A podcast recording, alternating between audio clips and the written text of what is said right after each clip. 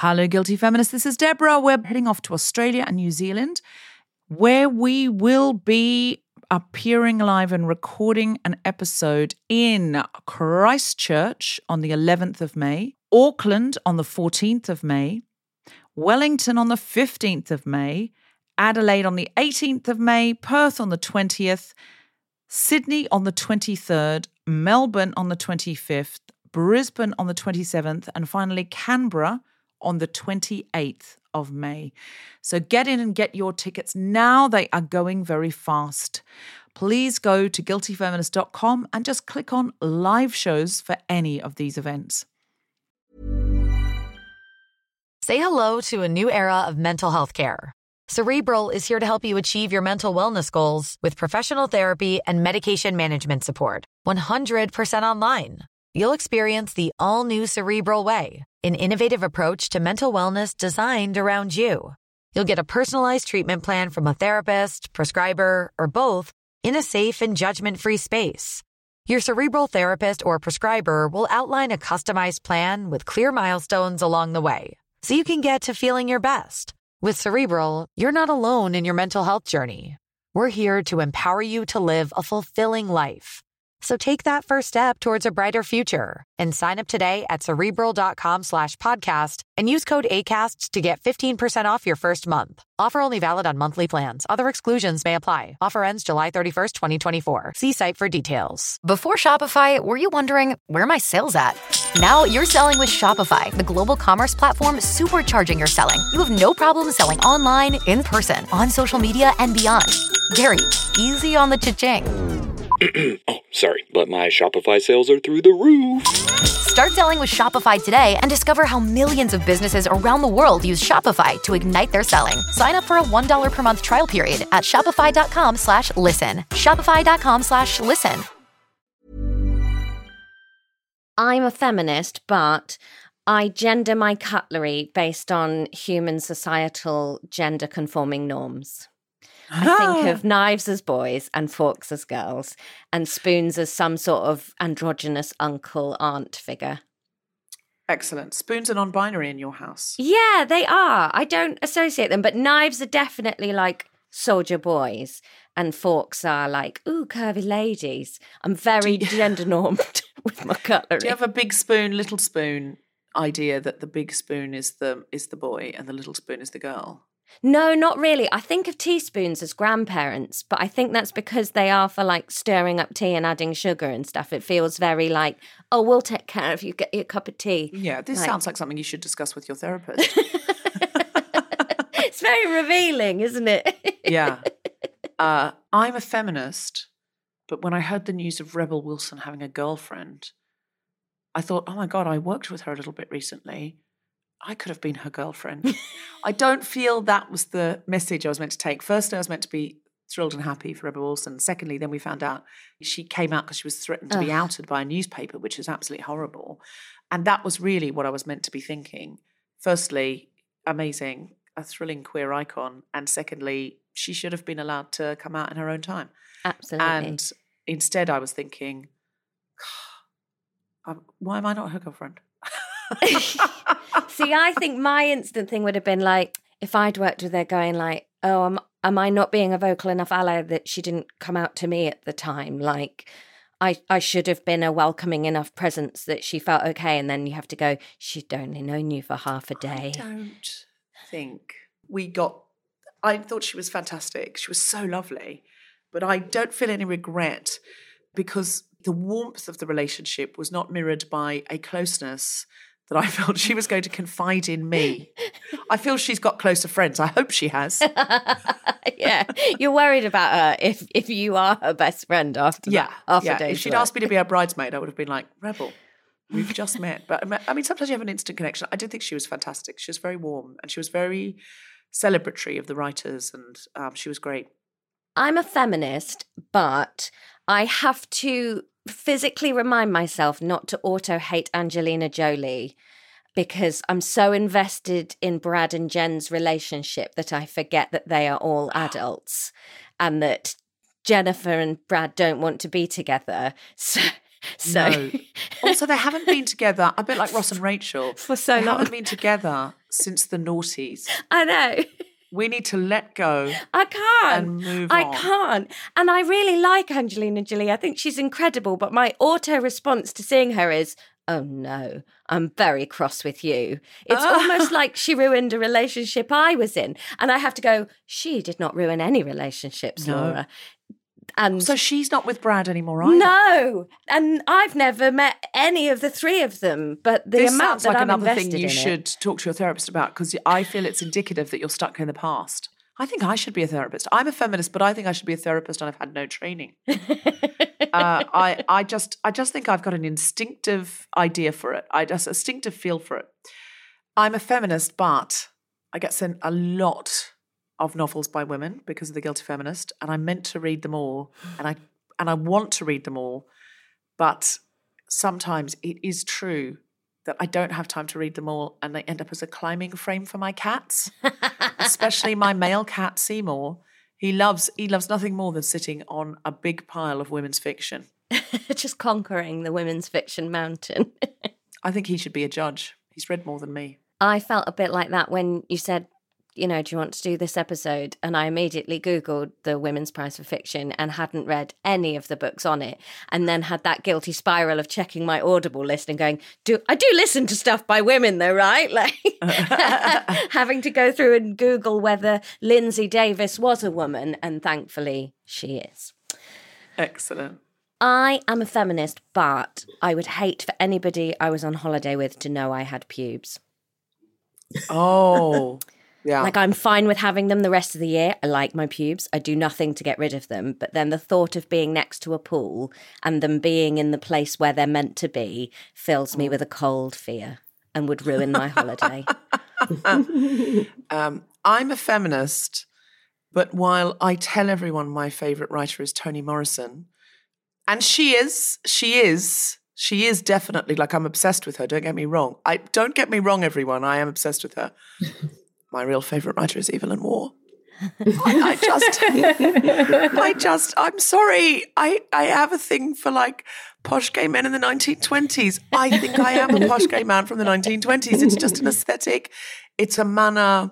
It's an emotional coldness I go for. I don't know what to tell you. Maybe it's because I'm adopted. I like that sort of emotional distance. But then on top of that emotional distance is sometimes an ebullience, a performative ebullience. Do you see what I'm saying? Do you see where I'm going with this? Do you see where I'm going with this? I love Evelyn Waugh, and he only writes about men, and he only writes codedly about gay men and sometimes uptight Catholic women. And uh, and I'll tell you what, I go for it. I go for it. Listen, I'm not proud of it. Just the way I'm made, guys. Just the way I'm made. But You can always pretend you thought he was a woman. He's got an androgynous first name, hasn't he? Oh, that's true, Marianne. I could actually, yes. Oh, I'm a feminist, but I've read all of Evelyn Waugh. To be fair, I did think he was a woman for most of the time. No, no one's buying that. No one's buying. It's the floppy fringes that do it. That's it. It's the floppy fringes. It's the whole thing. I tell you, I watched the ITV. If you haven't, if young people haven't seen the ITV uh, Brideshead Revisited, in which they film every second, every pause of the book, you haven't lived. You haven't lived. Lots of floppy head men looking out of punts winsomely, looking into the middle distance uh, existentially. Oh, it's, it's uh, so good. And now let's see if our guests from our special episode for the Women's Prize for Fiction. Have any I'm Feminist Barts? Please welcome Kate Mosse, no, not that one, Laura Bates, and Mary Ann Sieghart. Hello. Hello. Hello. I'm Kate Mosse. I'm the founder, director of the Women's Prize for Fiction. I'm a novelist, a playwright, and a campaigner, I guess, and a carer. I'm Marianne Sieghart. I'm chair of the judges this year for the Women's Prize for Fiction. I'm a journalist, broadcaster, and author of The Authority Gap Why We Still Take Women Less Seriously Than Men and What We Can Do About It. I'm Laura Bates. I'm the founder of the Everyday Sexism Project and the author of Fix the System, Not the Women. And we're joined by my co host for today's show, Laura Lexx. Hello. Thanks for having me. I'm more than fine with being just referred to as Lexx for today, as we've got two Lauras, if that helps. Oh, okay. All right, Lexx and Bates. Yeah. Yeah. That sounds like a cop show, doesn't it? Yeah. It does very does. much sound like you're about to fight crime. but I think you're kind of mavericks. I don't think you're cops. I think you. One of you us just- is, and one of us likes rules. Well, I, I can only assume. I can only assume one of you is married to the rule book and the other one is married to vigilante justice. Um, now, Lexx, my favourite fiction of yours appeared on Twitter. Um, can you briefly tell us about this? And it, and it has been turned into a book, hasn't it? It has, yeah. My first book was Smut about Jurgen Klopp, um, which is every girl's dream, I think, to make their name in the literary world with dreaming about being married. It was 2020, and I was in a Ibis hotel in Glasgow, desperately trying to avoid catching COVID right at the beginning of the pandemic. It was one week before um, England shut down. And so I was hiding in this hotel room, sort of, there were no masks available, and, and sanitizer gel was more expensive than heroin. And so I was like, well, I'll just stay in and tweet then. I'm not heading out into the sea of illness that is outside. So I just sort of thought, oh, who was that football manager that I'd seen doing a, a press conference? And he'd been on this press conference and somebody asked him about COVID and he just went, well, why are you asking me? I'm not a doctor. I'm a football manager. Like, ask me questions about this. Like, stop trying to get disinformation out into the world by asking non experts questions. And I thought, well, I don't know if I've ever heard a man not try and answer a question. I think normally they will answer and then find out if they were qualified to answer. So, oh, I, I sort of sat there and I wrote this whole thread dreaming about being married to a really sensible man. And then um, and then life just went crazy. It was sort of uh, publishers and everyone getting in touch, going, "Will you write it as a book?" And I was sitting there thinking, "No, this is a very thin premise for a book. That that can't be a book." And then all my um, sources of income dried up, and I went, "Do you know what? Yeah, that sounds like a really good book. yeah, You-. I will. At the end of this, could you please read some of those tweets to I these sure will. astoundingly brilliant literary women? Um, yeah, but that's that's a me. No, no, they've they all will written clever stuff about the world. Listen, you are the COVID era Twitter answer to Jane Austen. in my mind, in my mind, you wrote about marriage aspirationally, but you also you wanted to be married to a sensible man. I'm telling you, it was very Austen, and it was very funny. Um, Kate Mosse, can I ask you, why did you start the Women's Prize for Fiction? Oh my lord! Well, it's tw- we're, we're 27 years old now, so uh, really straightforward. That although 60% of novels uh, published were written by women and 75% of novels bought were bought by women, fewer than 9% of novels ever shortlisted for any major literary prizes were by women. So there was just a straightforward numbers problem, um, and it wasn't about women getting ac- access to publishing, really, although certain sort of women getting access to publishing. It was about that women's work wasn't honoured, it wasn't respected, it wasn't seen as literature with a capital L. So when Roddy Doyle, bless him, for example, um, had his amazing novel, The Woman Who Walked Into Doors, all the reviewers were saying, oh, it's incredible to read a book, you know, literature about domestic violence. And we were going, hello, have you not read Wuthering Heights? Have you not read Pat Barker? Have you not, you know? So it's that idea that when men write it, it's something of value that's uh, appropriate to everybody. It's a kind of neutral idea of what literature is. But when women write, it's for women and it's over there and it's kind of, you know, peripheral. And so we thought, okay, we're not a load of people to sit around and moan. We're going to do something about it. And so we set up the prize to honour and to celebrate amazing writing by women. And when I was launching it, every interview I did, they would go, So you're really angry? Go, Do I look angry? Do I look angry? This is about celebrating women. It's not about you, men. But the worst thing was that every broadcast I did, every piece of radio, every piece of television, I went on and then people, when we'd come off, they'd been arguing against me about why we didn't need it, because and the arguments were along these lines. If women were any good, they'd win the real prizes. Um, if women were any good, they wouldn't need special pleading, all this kind of stuff. And then would come off air, and the person arguing against me would take their mic off and would go, We all think it's a brilliant idea, but my editor said we had to come on and speak against it. So at that moment, we knew we were onto something. And 27 years later, there have been millions of people who've engaged. 95 million people have engaged with the Women's Prize this year in terms of impressions following the pod. It's insane numbers. And it's global all over the world. And it's about diverse voices. And it's really important in these horrible challenging times where a lot of the stuff that feminists of my generation thought was settled, we're going backwards again. Novels and women being out there and every year saying, You look at these incredible works by women, it matters. You've got to have hmm. some really positive stuff, women speaking for themselves, because we can't always assume that we're going to be allowed to speak for ourselves. So, fiction, you stand in other people's shoes, you travel through time and space. It's about empathy, it's about enjoyment, but it also keeps saying women's stories are human stories and therefore everybody. I love that. Women's stories are human stories. And they certainly are. Um, it is strange that we're half the population and still niche um, at this point. I remember Virginia Woolf said in the early 20th century, in 100 years' time, no one will notice if a book is written by a, woman or a man. It'll just be a book. Um, lol. Um, yeah. I, I sometimes wonder what they'd think of where we're at now.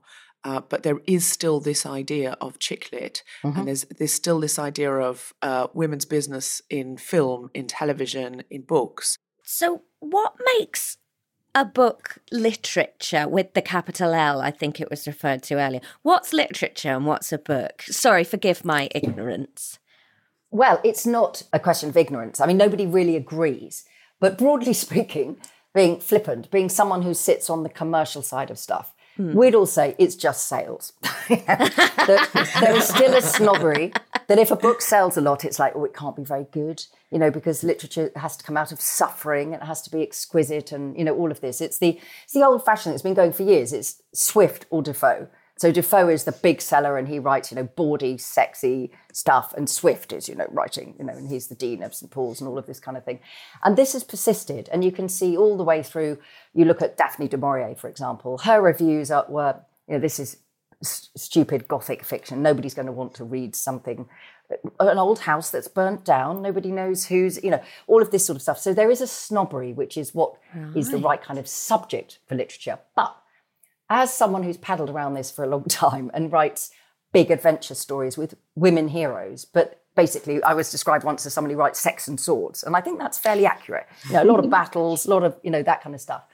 I would say that there is a difference in intention, and that in commercial fiction, I would say the story is the thing. It's about momentum and jeopardy and acceleration and that sort of page turning what's going to happen, you know? And so when someone says to me, I couldn't put your book down, that is the reaction I want. Yeah. Does that mean that I don't care sentence by sentence about how beautifully I write or how brilliant my ideas are or are not? Of course, I, of course I care. But my intention is to tell a cracking good story. Whereas sometimes you could say within more literary work, and neither is better than the other. It's not about the quality of the writing, it's about the intention. With more literary work, you could perhaps say that the idea is the thing, or the cadence is the thing, or the music is the thing. And so I think that for me, after all these years of being a writer and obviously doing the Women's Prize, that's how I divide it. The great Margaret Atwood, in her brilliant book uh, called Negotiating with the Dead, which is about being a writer. And she says, you know, there are four types of books. There are literary books that are good and literary books that are bad and commercial books that are good and commercial books that are bad. and I think that is also the case. Does a book succeed in what it set out to do? That's, yeah. that's the only value judgment you can make. There's no such thing as a good or a bad book. There is, does it succeed in what it set out to do? So if a crime novel has no murder or no crime and no detection, it probably fails. if a beautifully reflective book has lot, you know, a, a, whole load of murders and no lovely sentences, that's probably failed. So it's about right. intention. What about Dan Brown? Well, i feel like Dan he's Brown. really successful at selling books, and I guess he tells a really good story. Yeah. He must do because the prose I, I find it unreadable. I just can't do it. I can't get through it. i sorry if you're listening, Dan Brown. He's probably a huge fan of the Guilty Feminist. um, but I just, I'm just like, uh, so he is a success, obviously successful, mm. very wealthy commercial writer, but he is not literary because the sentences are bleakly simple. Um, and so it's not pretty prose. Is it just not trying to be beautiful prose? Is it just trying to be a very simple book with a good story that yeah. lures people in? Yeah, Dan Brown succeeds completely in what he sets out to do, which is write a cracking thriller. Right. And that's and same with Sixty Shades of Grey. 50. Is it 50? It's not awfully That's how much I know about Fifty Shades of Grey. I think it's 60 Shades of Grey. Again, I can't do it. And like, 60 shades, 20 shades. Yeah, 20 depending on how shades. It felt like are. 60 to me, honestly. I tried to get through it and I was like, oh, I've got through 20 shades of grey and I just can't keep going. my amazing my amazing mother-in-law who who I care for she's nearly 92 now she, and she I gave her a copy of however many shades of grey uh, when it came out. And uh, I've got a picture of her reading it in her wheelchair in her dressing gown. And on page 30 she said to me is anything going to happen? I said not really Rosie they're just going to have a bit of slap and tickle a bit of argy bargy and she went oh Bit of there's not much of a story. So that was it for Granny Rosie she, she didn't feel there was anything in it for her should we say It's funny with stuff like that though, because so I've written, I've just written my first novel, and it's it's out next week, and it's the first thing I've ever written or done where my husband hasn't been really intricately involved in the development of a stand-up show, or like with the clock book, I ended up running a lot past him because we had such a short publication deadline. So when I'd finished it, I gave it to him, and I said, "Well, you look, you can read it, but I just know you're not my demographic for it." So that's why I didn't want you to read it before because I, I couldn't bear you not liking it while I was still doing it. And he got halfway through, and it's all about women. It's about a women's netball team and a sort of older woman um, whose life sort of goes off the rails. And uh, and he just stopped and looked up to me and he went, "I just can't believe anybody thinks this much." and I, That's why I couldn't let you read it, babe. There's barely a plot as far as you're concerned. There's not been a death. Nobody's gone to war. It's just a woman having loads of thoughts. Oh, we do think a lot, to Mm. be fair. To be fair. What's the novel called? Laura? it's called Pivot. Pivot. Yes. Okay. So it's about. Is it commercial or is it literary? Well, now that I know that it's got to sell a lot to be uh, commercial, I'm going to say it's literary. Turns out I do a lot of literary work, Deborah. Um, Yeah, a lot of my best work has been literary, and some of it's been stand-up comedy. So, uh, yeah, the few I, I've been very literary in Edinburgh at the Edinburgh Festival Mm. early on, you Mm-hmm. know, but years ago. I, I mean, Oh, right. See, it works. It works for everything. yeah, Yeah. yeah, abs- absolutely. Um, Marianne, you are the lead judge this year. Uh, yes, I'm I'm chair of the judges. It doesn't mean Chair that the my judges. What vote does that is mean? well. It doesn't doesn't mean that I have a casting vote or anything like that. But I I have to sort of lead the judging process because somebody has to. Uh, and so for the long listing Can I where just we pause there and say, Yeah. because somebody has to is not what a man would say. that's certainly true. I mean, I, I'm doing it because, I mean, literally, uh, I'm best. That's what Somebody has to do it. And I was in the room at the time when they needed somebody. I really just popped in to drop off a sandwich. But they said, well, we've got nobody here to do this. I presume you were qualified, you were asked, you were delighted to be asked. You've got major skills uh, in authority, the authority gap that you've written. Um, tell us uh, what drew you to the role. I love reading fiction. I've always loved reading fiction. I much prefer fiction to non-fiction. Non-fiction always feels a bit like eating porridge. You know, I know it's good for me, but it's not a great pleasure. Fiction is fantastic. It just draws you in. You know, if you're reading a great novel, it sort of haunts you through the day and you're dying to get back to it. And I very rarely feel that for a non-fiction book. So People said that about my book, The Guilty Feminist. Ah, okay. which is nonfiction. They said it all the time. They said, "Oh, all day, all I was thinking about was getting back to the book." Um, they're constant. They didn't really, guys. I'm just. I'm just. Like, you're looking at me like, oh, wow. Uh, um, no, I'm sure they did think that. Okay, Tom, cut that out because that did not work. Um, continue, Marianne. Continue. So I thought, okay, I am going to have to give over about six months of my life to this because it means reading an enormous number of novels. But on the other hand, the great thing was I could be sitting in my armchair in the middle of the day reading a novel and not having to feel guilty about it, not feeling like I was somehow skiving off work because this was work. And what a fantastic luxury that is. Did it ruin it for you? Because anything that becomes work, you generally think, "Oh God, now I've got to read another book." Did at some point you go, oh, "I could really do with just you know watching Succession"? Yeah, do you know the only the only exception I made to not watching TV in the last six months was watching Succession. I had to I had to watch Succession, uh, but yeah, I'm afraid I barely saw a friend. I barely watched TV. And yeah, it did feel, sometimes it felt like a grind. But when the novel was great, I absolutely loved it. And I, so what I've said to myself is, I'm really glad I've done that once in my life, but I wouldn't do it again hmm, because Yeah. it does really months well carve an enormous though. chunk out of your life. That's why we don't invite anybody back. It's like having more than one child.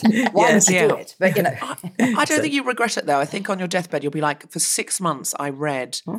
Amazing fiction by women. I think you'll look back on that as time well spent. Definitely. So when you have that volume of books to get through, do you differentiate between listening to them and reading them? Like, do you have to treat them all the same way? Uh, I started thinking I had to treat them all the same way and I should read them all physically.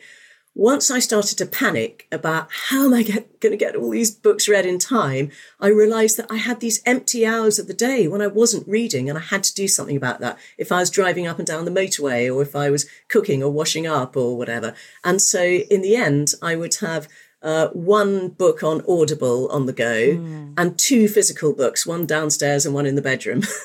so I was reading three books at once at all times. My goodness. That And it even got to the point where if I went on a walk with my husband, I would say to him, Do you know, I don't think I can spare an hour. I'm going to have to put my AirPods in and listen to a novel while we walk. He really hated that though.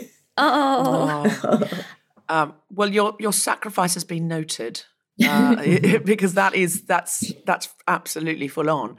Um, but what came out of it? Like, how many books did you, made you go wow that you might not have read otherwise? Well, we put 16 books on the long list, and that was out of about 175 submitted. And all of those I thought wow about. And there were others too that didn't make it onto the long list that I thought wow about. So probably, I'm guessing about 25, I thought these books are fantastic. And do you have any idea what's going to win, or is it secret ballot? No, we are deciding tonight, which is ah. Monday. and I have no Oh, so the more. winner's not been decided. No, no. Uh, we're announcing. We're deciding tonight and announcing it on Wednesday. And I have no more idea than you do which is going to win. and That's we so had to have the we had to have the voting very close because when I was setting the prize up, there was an active um, campaign by certain newspapers to try to wreck stuff. And so the level of keeping it discreet and keeping the decision made really, really close was important. But it's also about respecting all the authors. We sell the long list and the short list every year as a group of books. So saying to, to male and female readers, just have a go. If you don't like that one, try this one.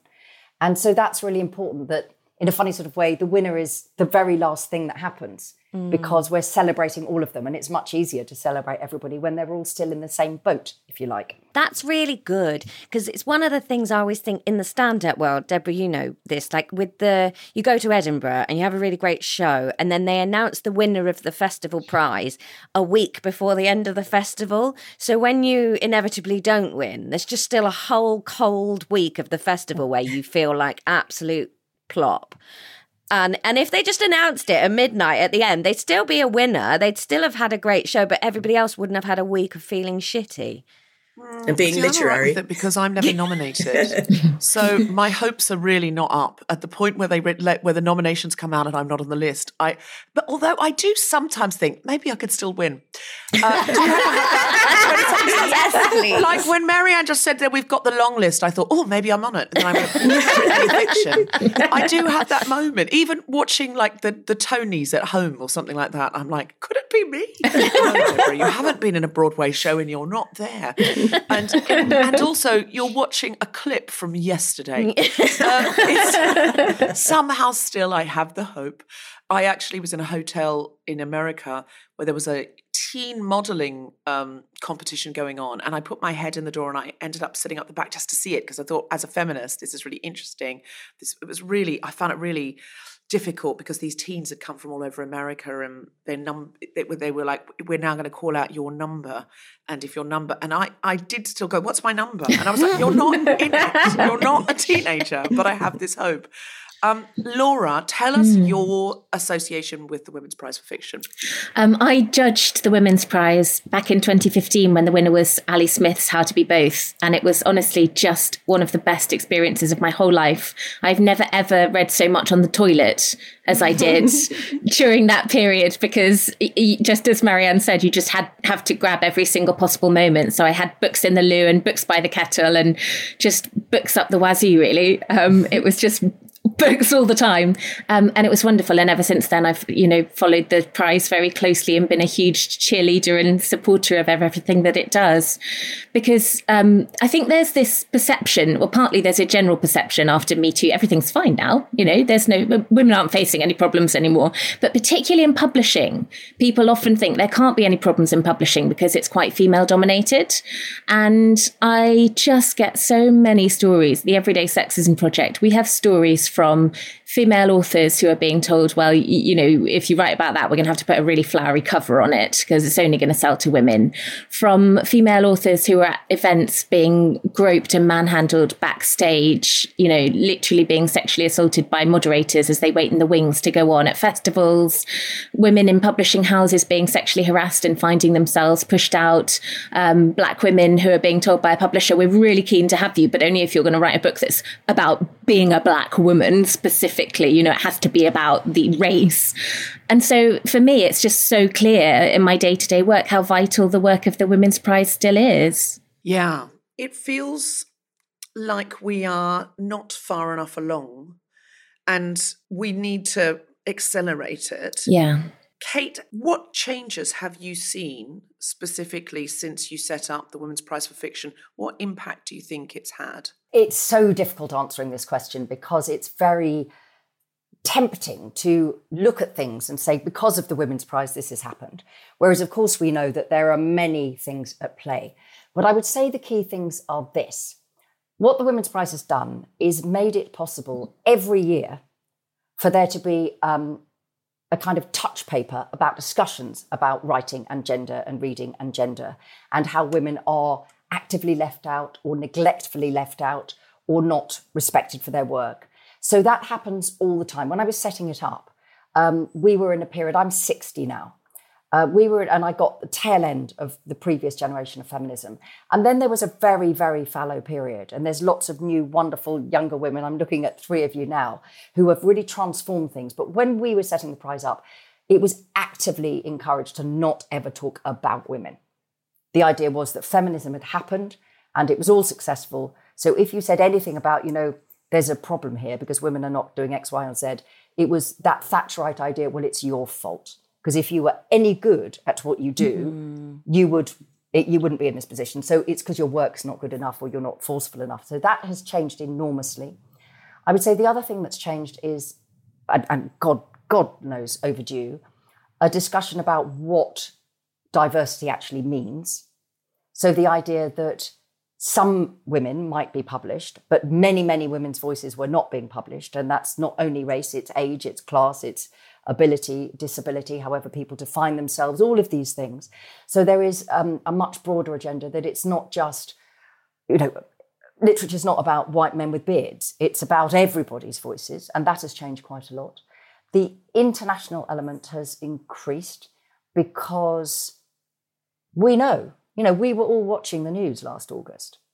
There are many countries in the world where women are not allowed to go to school now. And that's always been the case. But we, history is a pendulum. You know, my big new non-fiction book that comes out in the autumn is about all the women left out of history, nearly a thousand women. And it's, history is a pendulum. So things get better. But we have to keep barricading sometimes, and other times, just as Laura says, you know, holding the flowers. But we need to keep protecting women's position because it isn't safe forever. So I think within that, the Women's Prize has seen enormous numbers more women being honoured for literary awards. It's seen other areas of the arts, art galleries, literature, you know, in the sense of writing libretto, classical music, all of these things, sculpture, dance, all of that, asking the same questions. You know, why is there only 3% of works in art galleries in the UK on permanent collection by women? 3%. Now that's crazy, isn't it? Mm. So I think that's been the biggest thing to make it possible for the conversation to always be had. And to keep saying, I think, you know, arm yourself with information. So when people say, yes, but women have taken over, one woman goes a long way. so if there's one woman there, they go, oh, look, it's all fine. And then you say, well, yeah, but do you know actually how many percentage of this, that, and the other? So arm yourself with facts. And the Women's Prize has done, spent, we've spent millions on research so that people have got those statistics. So the only one I'll give you now is that when I launched the prize, 9% of uh, books on the Booker Prize had ever shortlisted ever been by women. And now that figure is 49%.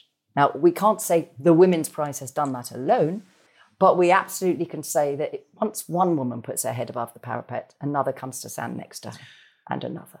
And you're a significant part of the landscape, I would say. Yes, yes. It's now one of the five most uh, recognised literary awards in the world. Um, wow. Which is fantastic. And it's the thing I think that has been really important about it is, you know, it's very funny you mentioned Evelyn Waugh at the beginning, because one of my moments of thinking, do you know, I think we've done this was in the year, third year of the Women's Prize, and we were still awarding it at the National Liberal Club. So you walked up the stairs beneath many portraits of whiskered gentlemen um, into this room. And the if there'd been social media, I don't know if I could have coped. But at the time, there wasn't social media. So it was very nasty launching the prize. The first couple of years were very bloody and a lot of personal attack and all of this kind of stuff. But what you, year was it? It was 96. Oh, yeah. So that before was a terrible that, time. Yeah. And so people had to ring up and speak, you know, and, and then, you know, the papers would ring up and get my husband and he'd say, well, we're just doing supper for the children but she can ring you back. And then the next day in the paper, there'd be Mosse refuses to speak. You know, we, we know how it goes. We've all been victims of it. But you. That was all Girl Power and, and Zoo Nuts magazine. magazine, Zoo magazine. yeah. That was the time, young people, if you don't remember it, most of the magazines that you could see at eye level and it was before we all had the internet so magazines and newspapers was the way we got information. Any magazine on the front cover it would have like some woman who's in the public eye on holiday and they would put a big red ring around her cellulite that look she's caught on the beach and she's got cellulite. And mm. that was a bad thing because there was absolutely no it, it- just the idea of body positivity wasn't you know Yeah. it was just you know look like kate moss the other kate moss without an e or, I or don't go to the beach that. I am gorgeous. 60. no, I know what you mean. Um, No, no, sorry. Oh Yeah, my no, god, no, no, that's that's a terrible thing to say. But it was like they were holding her up as the one thing you could be. But it's a really interesting thing, you know. Both Mary Ann and Laura are incredibly important in the non-fiction area of publishing. You know, books providing information about the reality of women's lives. But this week, as we record, the whole paperback top ten in the UK, the entire paperback not ten, is books by men.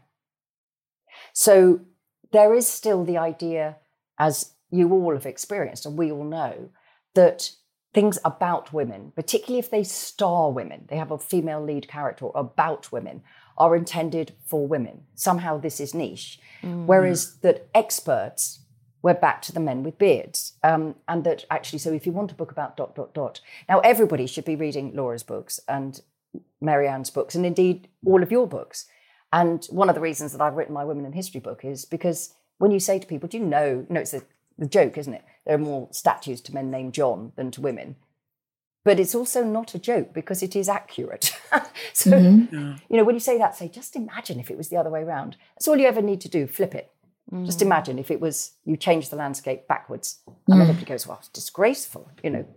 That's right. There are 650 listed statues around the UK. Only 15% of them are women, and just two of them are of a named black woman. Wow. I mm. mean, That's most in of my them are book. like most of them are Queen Victoria or nymphs.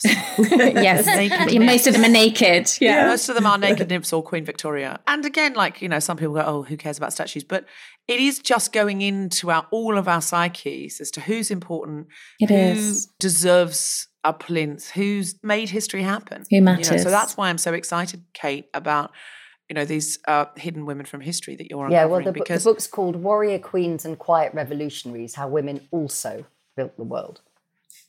wonderful. I'm, I'm excited about that. Please, can you please come back on and tell us about that? I would love to come back on. Excellent. We want to hear all about that. Do you have men on the judging panel?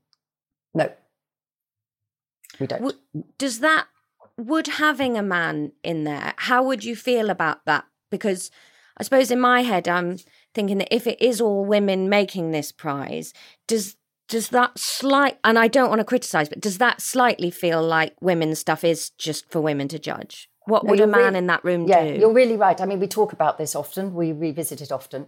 Um, the glib answer, which is also one I believe, is um, that when we've run out of amazing women, Yeah. then we'll think again. you know, because you know, there's a hell of a lot of amazing women. But actually, it was kind of um, a clarity issue. I used to say it was about cleanness, and then it made it sound like some sort of sexual health. So I went to saying clarity issue. But there have been prizes in the world before that are a male and female judging panel. And it's one of the things in Mary Ann's amazing campaign, Men Reading Women, which we'll talk about.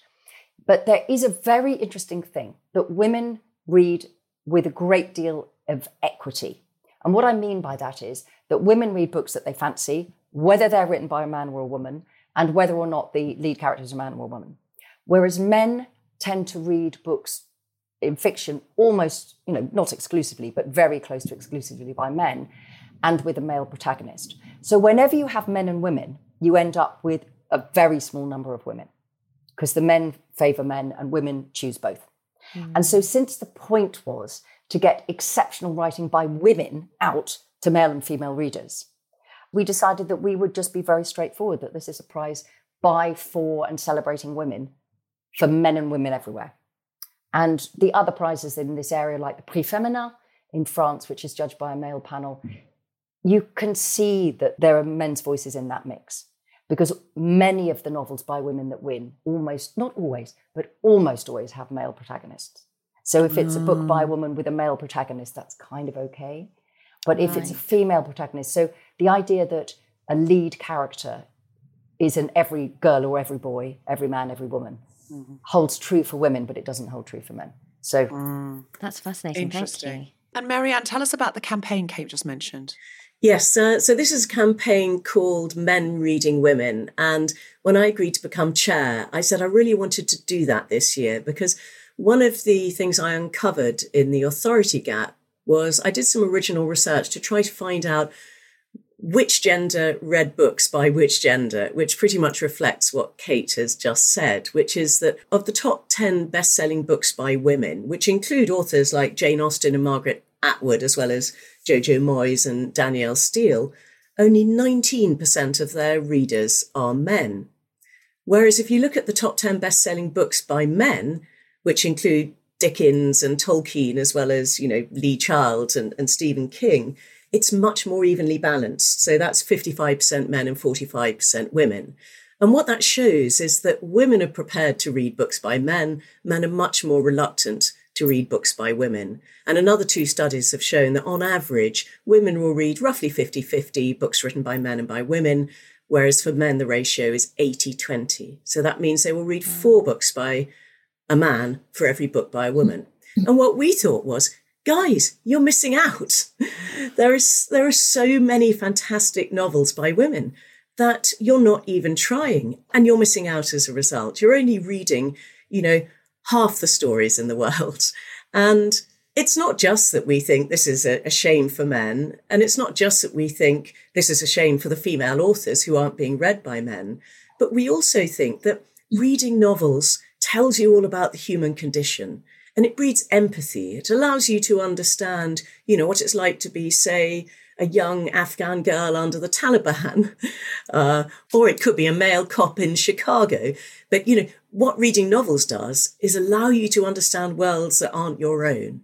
And women, therefore, on average, have a much better understanding of the world because they're prepared to read books by and about men as well as books by and about women. And men could have a greater understanding of the world. I think that's why we're better at writing men and women as well. I think that's think- right. It, you know, there's often parodies of how women are written in uh, novels by men on the internet. Uh, and there was a film campaign that I did uh, with Gemma Arterton and Tiff Stevenson uh, that was parodying was we had to write how we thought we'd be written by a man. But I noticed that women have no problem writing men, and it's because we've been raised on stories by men with male characters. So that's our norm as well. So we know what it's like to be us, and we know what it's like to be men because we've consumed a lot of stories.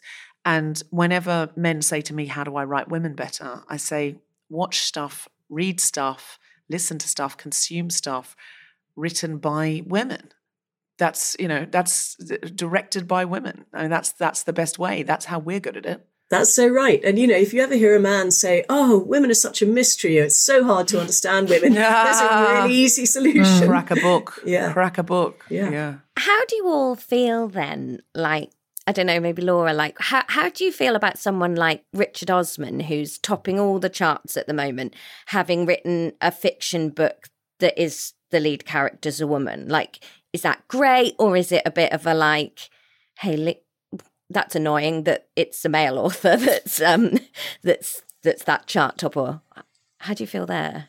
No, I don't. I mean, I think that's great. I think if we start dissuading men from writing about women, we'll be going even further backwards. Um, but I think that women grow up without the luxury of being able to ignore men. We grow up having to be hyper vigilant and hyper aware of the men around us from our early teenage years, if not before uh, whether it's in public spaces, whether it's in the home, we learn to study and be aware of men for survival. And men have the privilege of being able to ignore women. And I think that's partly what we're seeing reflected there in those in those trends in literature and also in those trends in the ways in which we perceive the value of female writers. I think it it reflects our broader societal value, the societal value that we place on women.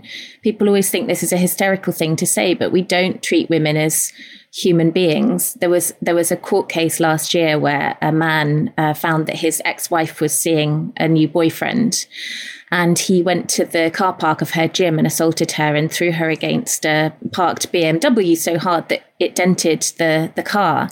And in court, he was found guilty of criminal damage, but he was also found guilty of, of battery. And he was told, ordered to pay his ex wife £150, and he was ordered to pay the owner of the BMW £818. And I just think that for me, story just sums up so clearly the value that we place on women compared to the value that we place on inanimate objects. And I think that the ripple effect of that extends throughout our whole whole society and right into the book charts and whose voices we value.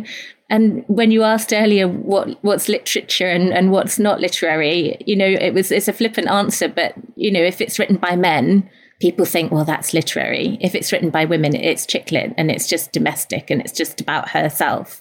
It's all of this is so pervaded with the kind of sexism that is within our society and it filters everywhere. That's uh, sobering. You never don't bring a good story, Laura, and you write fiction for young adults, don't you? I do, yes. Um, what I, are your books that we should be buying? Uh, one is called The Burning, which is a kind of comparison between the witch trials 400 years ago and the reality of teenage girls' lives today. And one is called The Trial, which is a kind of feminist retelling of Lord of the Flies. And it looks at consent and complicity and rape culture. Everyone should buy those for all of the teenagers in their life, whether male, female, or non binary. Now, before we get Laura to give us a little bit of Klopp, Kate, is there anything you came to say that you didn't get to say? I think one of the most encouraging things about where we are at the moment is that books still matter. Because there was a time that was like, oh, you know, technology, nobody's going to read books anymore. Books are all going to go. Nobody wants that kind of thing. Nobody's got long enough to sit down and read a novel, all of this kind of thing. And what we've seen, not just because of the pandemic, but because of the way that books help you to stand in everybody's shoe, other people's shoes, and all of this, is that actually being an author and being a reader and having access to more people writing, like with the Women's Prize with our Discoveries program, where thousands of people entered to receive mentoring and possible uh, agenting and advice about how to write their novel from underrepresented groups. What we see is that people still think that books are something and that you can learn something and enjoy something and be inspired and have your life improved and just get joy from books. And so I think that's worth remembering in these hyper technological days where we're being told that everything's moving too fast. In the end, it still comes down to one person and one pen and one reader who loves it. Mary Ann, anything you came to say you didn't get to say? Yes, as part of this Men Reading Women campaign, we asked former Women's Prize judges and uh, a whole bunch of male writers and celebrities like Salman Rushdie and Ian McEwan and Richard Curtis to nominate their favourite book by a woman that all men should read. And we then asked people to vote on these. And 20,000 people came to the Women's Prize website and voted. And there's the top 10 essential books by women that men should read on the website. It was won by Margaret Atwood with A Handmaid's Tale. So, what I'd say is if there are any men listening to this podcast, we have curated the 10 very best novels by women that you should read. And so, any one of them will blow your mind. And for the women listening to this podcast, buy these books for men in your life and get them started on the habit of reading novels by women, which are fantastic. Laura, do you have anything from Klopp you can read us? I totally Do totally you all know do. who Jurgen Klopp is? Yeah. Okay. Football manager. Who does he manage? Deborah, who doesn't? I mean, There was a very I just- literary book about him released. some of our, I heard that. some of our listeners don't know who he is, so tell us. So he is the Liverpool football manager. Um, but don't worry, you don't need to know anything about football to to read the book. He's from Germany. Um, but he lives over here, very happily married to somebody that isn't me. And I am also very happily married. I am legally obliged to point out, and the marriage is fictional. Um, This is so. This is a fictional marriage between you and Jurgen Klopp because you saw him on television being uh, sexily sensible. very sensible. And uh, yes, it began with the tweet. It's so stupid. It began with the tweet. If I ever met Jurgen Klopp, I'd say, Oh my God, if we have a baby, we should call it Clip, just so he'd raise an eyebrow at me and tell me I'm a moron. And I'd be so naked by the time he finished doing that. and that was the first tweet. And then I thought, Hey, let's do some more. So, uh, it, it sort of developed. We'd go to IKEA and I'd be like, oh, this lamp is so cute. And he'd say, no, Laura, we are just getting the things we came here for. But then at the till, he'd let me have a bag of Daims anyway because I'm cute. and then we drive home in our nice Volvo. Every morning he'd eat Weetabix because it's not that sugary crap. And I'd have my Pop Tarts and he'd roll his eyes, but not criticize out loud because he's not been to medical school, so it's not his area of expertise. We'd be snuggled up on the sofa and I'd say, Oh my God, babe, I saw on Twitter earlier that the government are going to. And he'd say, Do you have at least two corroborating sources? and I'd say, No, but. And he'd say, Well, then don't share it like it's facts. And my bra would snap off. Um, it's such a funny book. Please pick up a copy of it. And your new book, what's it called? My new book is called Pivot. And if you've ever wanted to read a book about a collection of everyday women, brilliant women who did not meet because they worked in the same office or had babies, they met via netball. Uh, if you want to read a book about that sport that we all got made to play for 15 years and then promptly left school, and there was no material value in having learned netball, so we'd essentially had our educational time wasted, then please buy Pivot and give it a go. There's so much thinking in it, is the review from my husband. Have you got a paragraph you could read? Oh, do you know what? I'm such a bad. Um, I'm so literary. I don't have a copy here. um, Okay, you can read a bit later then. Yeah, Um, I'll go and grab one. Uh, anybody else got anything to plug? Anything you'd like us to do, read, look at, go to, vote on, stand near? My book, Fix the System, Not the Women, came out recently, if that's possible to talk about, although we have already talked about my other book, so don't worry. If No, no, yeah, of course. Is the book called No Worries If Not? Yes, it's called No Worries If Not. totally fine. Sorry to ask. If not possible, no problem. Anyone got anything to plug, Laura Bates? Um, my new book, Fix the System, Not the Women, has just come out and uh, looks at shifting our focus away from blaming women to the institutional misogyny that's failing us. I mean, I really enjoy blaming women, so I'm not sure this is the book for me. Uh, but I'll give it a go because I love you, Laura. Thank you. Uh, Mary Ann? Yeah, my book, The Authority Gap Why Women Are Still Taken Less Seriously Than Men and What We Can Do About It, actually quite overlaps with Laura's because my message is it's not women that need fixing, it's how we perceive women and how we treat them and react to them and interact with them that needs fixing. So it's a book very much for men as well as women. Wonderful. And Kate? Well, the entire Women's Prize for Fiction shortlist is available now from all good bookshops, and one of those is the winner, which is announced on Wednesday, so a couple of days ago. And my book, Warrior Queens and Quiet Revolutionaries How Women Also Built the World, is out in October. But of course, you can pre order it by the bucket loads now. yeah, you, it would be good to pre-order loads to give away as Christmas presents. Yes, exactly. And then it won't be an all male top non fiction list. Oh, just that's saying. a good idea. It's a feminist act, ladies. exactly. so it's a feminist act to order any and all of those books and uh, give them to everyone I know for Christmas. And you've also got some YA books there for the teens in your life from Laura. Um, go to the Women's Prize for Fiction list, uh, even go to the long list and uh, scrum up all the books in it. Uh, it's been an absolute pleasure to have you today. Uh, we're very excited to see who wins on Wednesday. Uh, if you're listening to this, you are in the future. So uh, you can uh, find out right now. There's no waiting for you. You can just Google it and see it if you haven't already seen it splashed across the cover of every newspaper. Um, you're wearing a brilliant Agatha Christie t-shirt, Kate. I Is am. that a Women's Prize for Fiction t-shirt? It is a Women's Prize for Fiction t shirt, Deborah, and uh, we have a whole range of them. Um, fantastic authors Matt, Daphne du Maurier, Toni Morrison, Nora Ephron, and the mighty Queen of Crime, Agatha Christie, which is my favourite. Could you one. give us a clue as to how we could find such a t-shirt?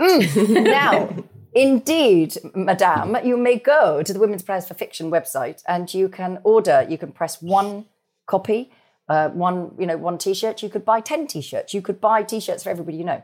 Um, so there's, I, I think there's maybe eight at the moment. Uh, soon to be more in the range, and they are. I just say they are very um, comfortable sizes, and it's very nice cotton. Well, I, I love the look of the Agatha Christie one. I was obsessed with Agatha Christie when I was a teenager.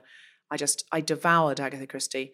Um, I'm a feminist, but I might get a more literary name because I want people to be impressed by me. I'll be honest with Well, you. Well, you chose Toni Morrison in our list, so you should have a Toni Morrison one. I absolutely Mm. will get one of those. They all look fab, but they're just very, very plain. It just says Agatha Christie. very plain Morrison. and we've done it with a company which i can't spin round without possibly falling over and losing my microphone but it's with a company called girls on tops Oh. And so there's I a nice little logo very at the back sustainable and ethical. very sustainable very ethical um, there's they're mostly black uh, writing on white but the there's a couple in green agatha christie is also Okay, green. all right.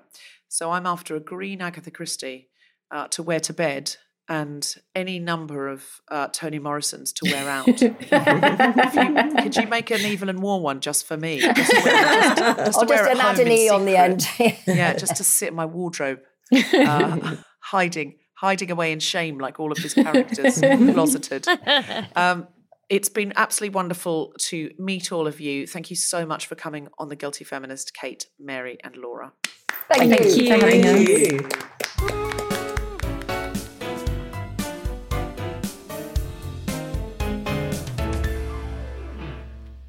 Hello, guilty feminists! It's your girl Kemah Bob here with a special announcement. Wheel, wheel, wheel! Since 2018, I've been producing a night called the Femmes of Color Comedy Club. It's an amazing show that platforms comedians of color that aren't cis men. It's simple and it's great. And with the help of the guilty feminist family, I'm gonna be turning it into a podcast. Eee! We're going to be recording live in London in June and July, so calm down. And if you can't make it, don't worry. Don't fret, honey, because soon the FOC It Up podcast will be available everywhere you can hear the guilty feminist. So keep your ears peeled for the hashtag FuckPod. I don't know, is that is that a bad name? Anyway, it's one of my favorite things in the world to do, and I'm so excited to share it with you guys. For more information, hit up the Guilty Feminist website or at FOC It Up on Instagram. That's FOC, y'all. Say hello to a new era of mental health care. Cerebral is here to help you achieve your mental wellness goals with professional therapy and medication management support. 100% online. You'll experience the all new Cerebral Way, an innovative approach to mental wellness designed around you. You'll get a personalized treatment plan from a therapist, prescriber, or both in a safe and judgment free space. Your cerebral therapist or prescriber will outline a customized plan with clear milestones along the way so you can get to feeling your best. With Cerebral, you're not alone in your mental health journey. We're here to empower you to live a fulfilling life. So take that first step towards a brighter future and sign up today at cerebral.com slash podcast and use code ACAST to get 15% off your first month. Offer only valid on monthly plans. Other exclusions may apply. Offer ends July 31st, 2024. See site for details. Laura Lexx is now going to read the opening paragraph of her book, Pivot. So, um, this is the opening paragraph to my book, and writing a first line is a like, uh, what do you write? So, um, here's the first thing. Uh, the sea was not expecting to be hit full force with a golf club. To be fair to Jackie, though, she hadn't been expecting to throw it either. Well, technically, at the point where she was standing on the beach staring at the sea and holding a golf club with the encouraging words of Roz in her ear, by then she was half expecting to throw it, but not really. Jackie wasn't the golf club throwing type. She'd barely ever looked at these golf clubs before Roz had loaded them into the boot. They were long and heavier than she'd expected. Doesn't golf last for hours? she said absently to Roz. How the hell do you lug these around all day without dying? Caddies, said Roz, looking up from removing furry covers from the lumpy clubs. Is that them? Jackie nodded at the little golf sock things. No, these are. Well, do you know, I don't know what these are. Some sort of warmers. Why would you want the clubs to be warm? I don't know. Maybe it makes the ball go further. So, what's a golf caddy? Jackie shook her head, losing their thread. This was a common side effect of talking to Roz. It's the person who carries your clubs around for you so you don't get tired, like a like a servant. Oh Lord, no wonder it's so popular with men. Someone else doing the hard work while you swan around pretending you're the dog's bollocks. Jackie launched another iron hard out to sea and heard the splash as the lengthy pole slapped the surface of the dark water. Lovely. I'm intrigued to find out what happens next. Why are they throwing Uh, golf clubs in the sea? I was terrible at netball as a child. Ugh, I yeah. mean, genuinely terrible. Like I can't catch. I wasn't interested in throwing. It was, and and always it's like, oh, you've travelled, you've travelled, because you take a foot off. I liked basketball because I Mm. liked the speed of it, but my mother didn't like me playing it because she thought I'd get knocked out or get my teeth knocked out or something. I mean, ludicrous. I think like netball, this whole book developed from a I was emceeing at a gig in Guildford and a netball team were there on a night out. And I just started improvising some stuff on how ridiculous netball is uh, in terms of how it's not a very instinctual game to play, and then how frustrating it was that you spent so long learning it only for there to be zero job opportunities in it. And the boys are all learning football and then just get handed this cultural touchstone, like this mm. brilliant thing that you can have conversations about, you can play casually, and netball doesn't exist like that. So then that turned into a proper bit of stand up. And then I turned it into a TV show, which got optioned a few times, but channels just wouldn't pick it up. They were going, well, because my lead character's 58 and and they kept saying can she be younger? We need younger people watching television. And i was saying no it's a different story if she's younger. And you know oh well you know it's a bit nice. There's not really a a big drama a big tragedy. And i'm there going well she's 58 and her husband walks out on her. Like do you not think that's a huge drama? Like and so tv wouldn't make it and so Mm. I then, when somebody said, Have you got an idea for a novel? I said, Well, yeah, I've got these brilliant women that have just been stuck in this script that TV are too stupid to touch. And the book world, thankfully, went, Yeah, we'll, we'll make it. Fantastic. I mean, the thing with books is the budget is only limited by the reader's imagination. Mm. So with TV, it's like, oh, we've got to get all these locations and all these actors and all this crew.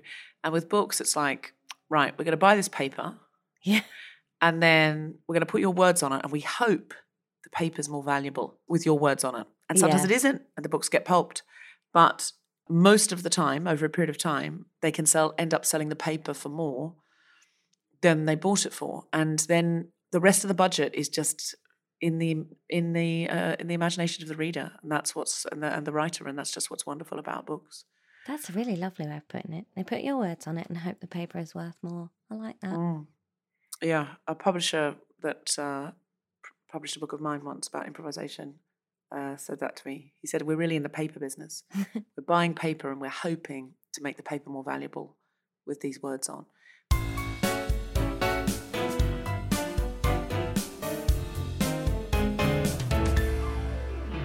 Kathy Lette has been on our podcast before. She is an Australian icon. She is somebody who was writing fiction even as a teenager. She had a very successful uh, book and film out as a teenager called Puberty Blues. And she has filled our shelves with joy and laughter since then. Uh, she's never stopped writing, and uh, her books are much, much loved. So, Kathy, we've just been talking to the people from the Women's Prize for Fiction. You've started a new campaign. Can you tell us what it is? Well, every time I read a, a, book that stars a woman my age, I'm 63, she's either, you know, so eaten up with loneliness and unfulfilled longings that she sort of withers away in some dismal flat and gets eaten by her cats.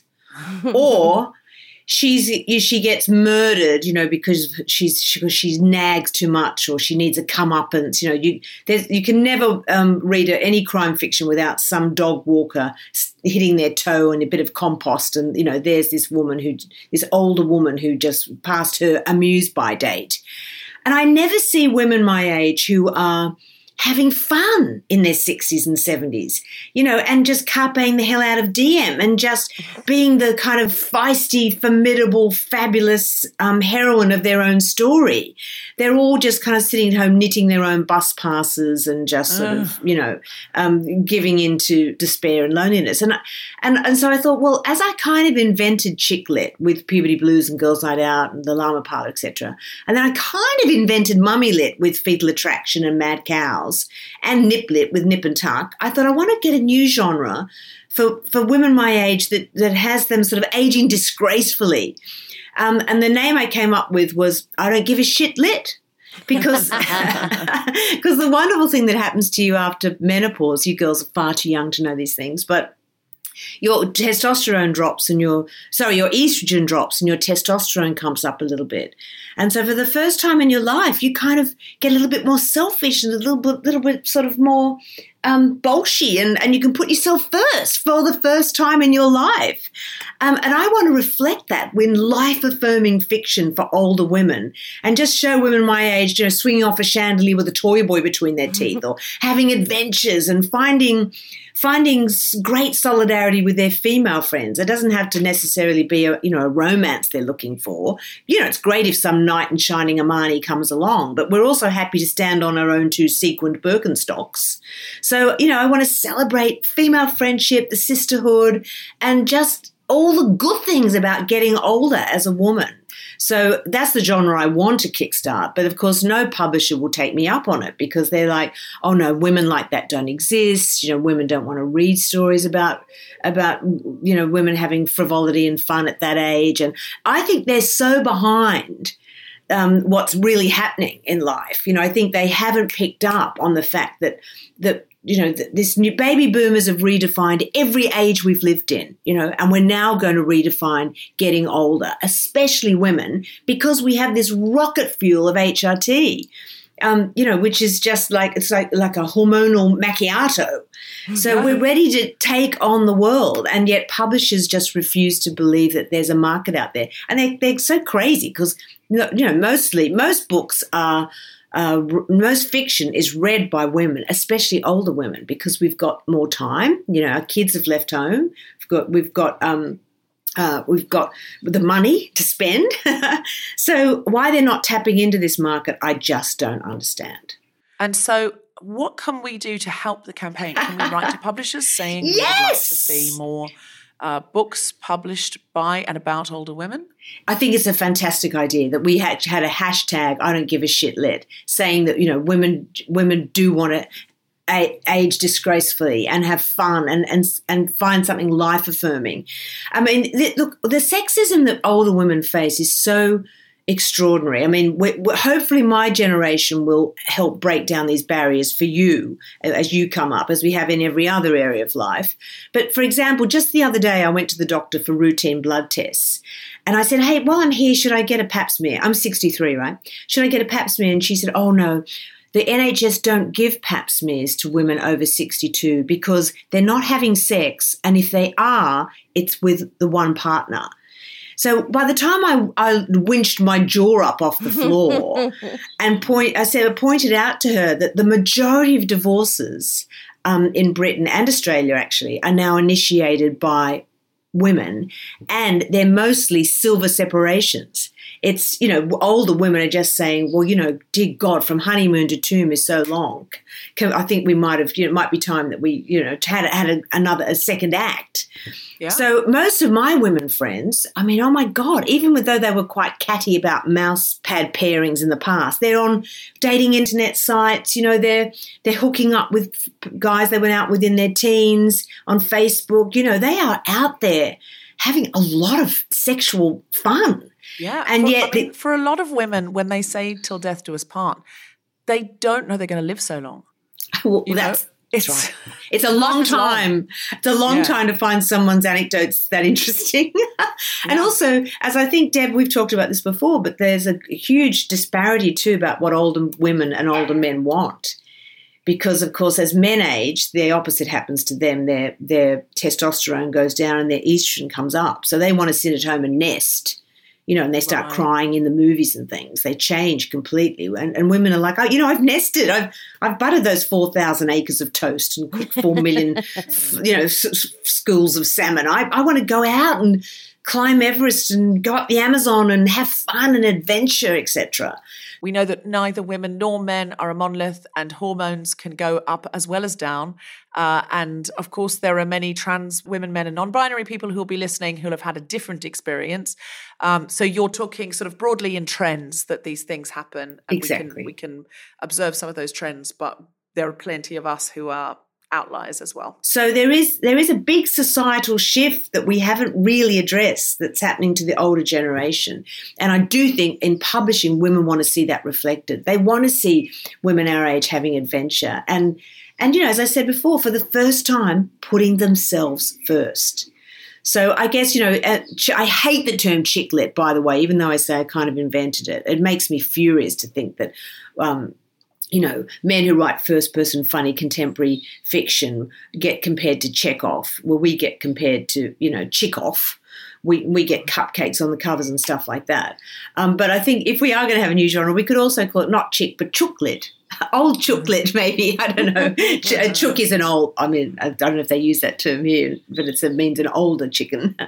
Um, so, yeah, so I'm really on the warpath about saying that women were just refusing to just um, sort of be shelved because publishers Bernardine Evaristo said the other day to where are all the older female authors?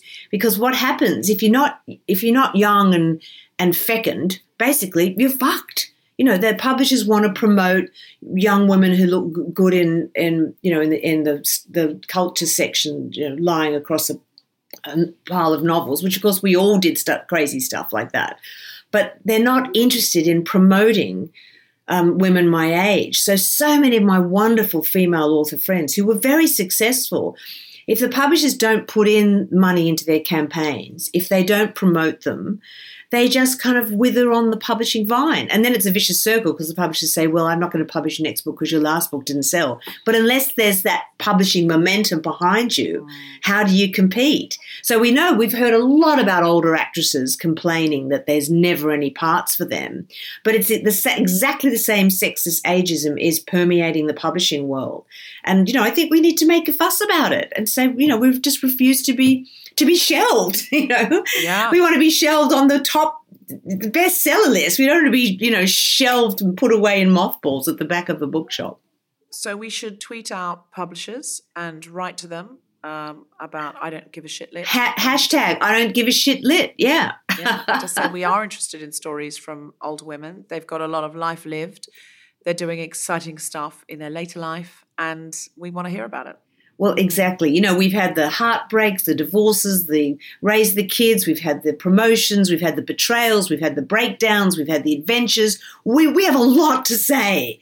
And we and I know there's an audience out there who want to And s- men don't hear get it. put out to pasture like that at all. Like I, oh. I don't see that with men. I think as men get older, they get more book deals, and they they're seen as senior figures, the wise men, the literary the ones who would be lions. lucky, you know, to be working with them and their Yeah. icons and yeah. So They're uh, seen as men of letters, you know, literary lions and all that sort of stuff. Well, we're literary lionesses. Just let us roar. yeah. Okay. All right. Well, we will. Uh, we will certainly nudge our pu- our favorite publishers and tell them and ask them who who who are you publishing this year? Who's over sixty? And where can I buy those books? Fantastic. Yeah. And don't forget, we're making the world better for when you arrive at our age. So every Yeah. woman should get behind us. That's a great point, Kathy. Kathy Lette, as always, it has been an exquisite pleasure. Uh, you can buy all and any of Kathy Lette's books. What's your latest? The latest is called HRT, Husband Replacement Therapy, or Till Death or Little Light Maiming Do Us Part. Excellent. I read it and I thought it was absolutely fantastic. Oh. It's available in Australia, but not available in the UK. Is that true? That's right, because my publishers here are saying women don't want this kind of funny, life affirming fiction. They want, you know, serious, you know, depressing kind of, yeah, yeah, like misery so if you lit. do want to read it and you live in Britain, uh, what's the publisher we can contact to say, could you please print this here? I think Penguin Random House. And just say, hey, have you got Kathy Lette's HRT? We'd be looking forward to it coming out. Yes. I haven't seen it on the shelves yet, and maybe they'll publish it. because we need Uh, some more laughter lines, you know, read between my lines, you know. Totally. If they're not marketing you as much as you get older and they That's kind of let you dwindle, maybe they're just letting you get more literary and less commercial. Maybe they're, they're they've got they've got ideas that you're going to become uh, you're going to become James Joyce. Well, why don't we mix commercial fiction with literary fiction for women and, and just call it clip lit? Oh, That that would rub me up the right way. Yes. I love the idea though that you're you're a commercial success in Australia, but literary in the UK. Well, darling, I do like to straddle. It's my favourite position. Thank you so much, Kathy Lette. You're incredible. Lovely to see you guys. Bye. Bye.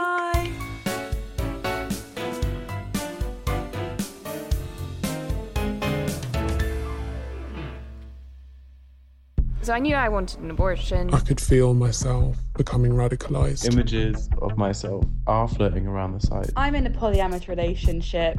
Welcome back, listeners. It's Matilda and Helena from Media Storm, the investigative podcast from the House of the Guilty Feminist. And now we're back for series two, where we'll be talking to people with lived experience of abortion, polyamory, radicalization, the effects of climate change, and that's just some of the topics in store. So here's a little taste of what to expect. Next on Media Storm. It's hell. It's absolute hell. It is already killing a very, very large number of people. Women can still face up to life imprisonment. We have a lot of politicians still happy to bury their head in the sand. We weren't talking about anorexia, let alone bulimia. I've just accepted that one day something not very nice may happen to me. That's a really tough decision. It was. It's not solved. It's a puzzle. Hear our stories. We are the experts. We are the ones who have lived this. It's really simple. Just just present both sides of the story. I don't have a beard. I might be a different skin tone to someone else. But that doesn't mean we don't bleed red. All of us. The Guilty Feminist is provided exclusively from ACAST. Find it wherever you get your podcasts.